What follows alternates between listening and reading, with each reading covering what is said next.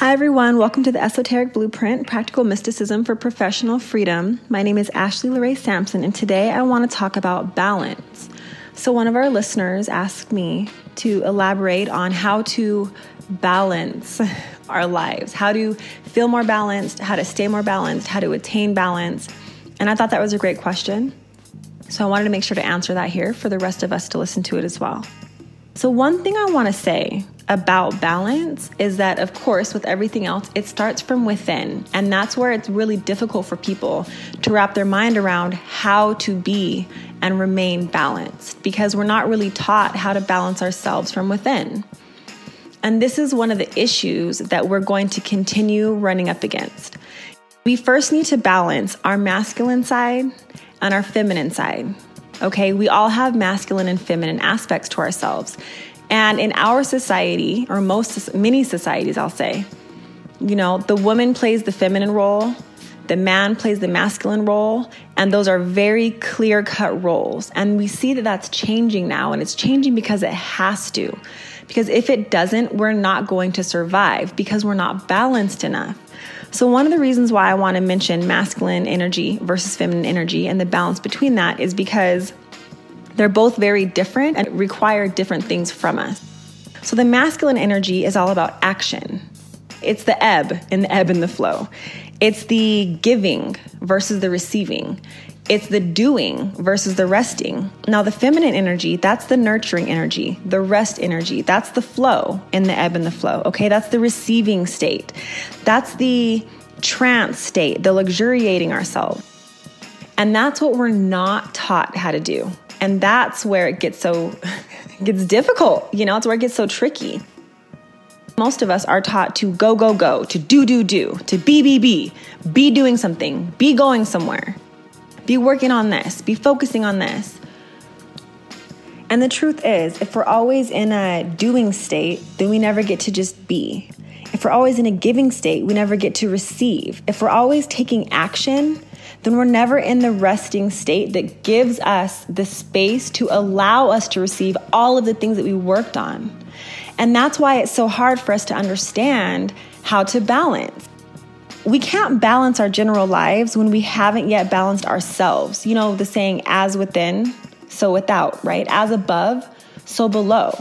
What we feel inside is what we are creating on the outside. So if we feel unbalanced on the outside, it's because we're unbalanced on the inside. If our life is not balanced, it's because we're not balanced. It's most likely going to pinpoint back to the fact that we are always in our masculine state instead of our feminine state. We are always working so hard to achieve our goals, to get everything done, to pick up our kids, to pick up our dogs, to go to the store, to get the groceries, to go to work. I mean, there's so many things we have to do. And we have not been taught to rest and relax Without resting and relaxing, we cannot allow the space to receive, which means we were going to be off balance. There's no way we can be balanced if we're not giving and receiving, if we're not receiving and giving. All we're doing is giving and doing, right? And working and taking action. So ask yourself, where are you now? You need some more balance. With that being said, who is your ideal self? Well, obviously, in this case, your ideal self is pretty balanced. That's what you want, right? That's ideal for you. I want to stop here.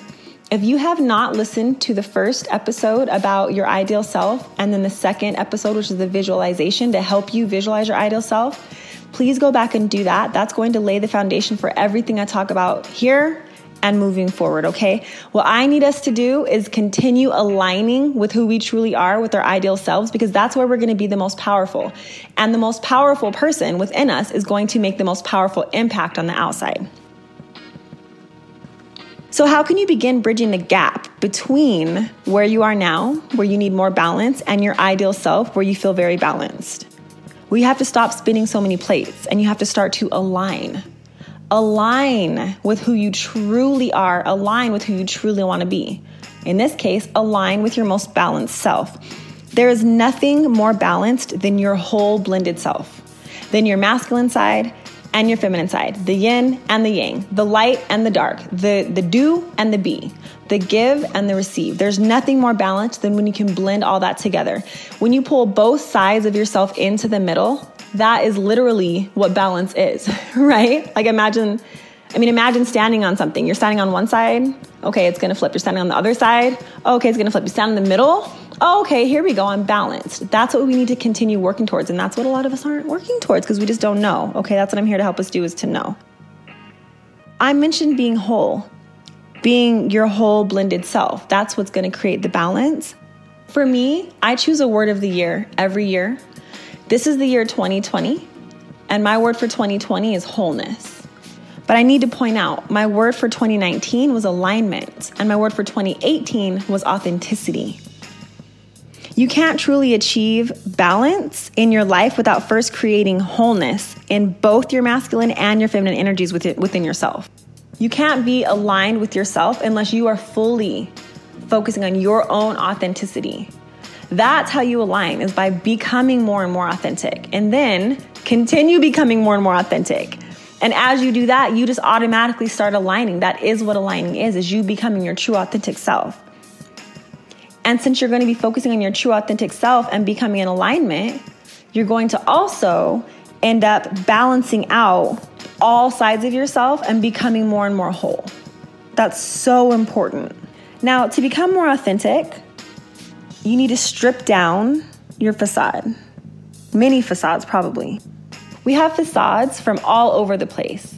And these facades are what's keeping us thinking that we need to be doing all of the things that we're doing instead of the things that we love to do and then learning how to enjoy being the person that we are that loves doing those things that we love to do.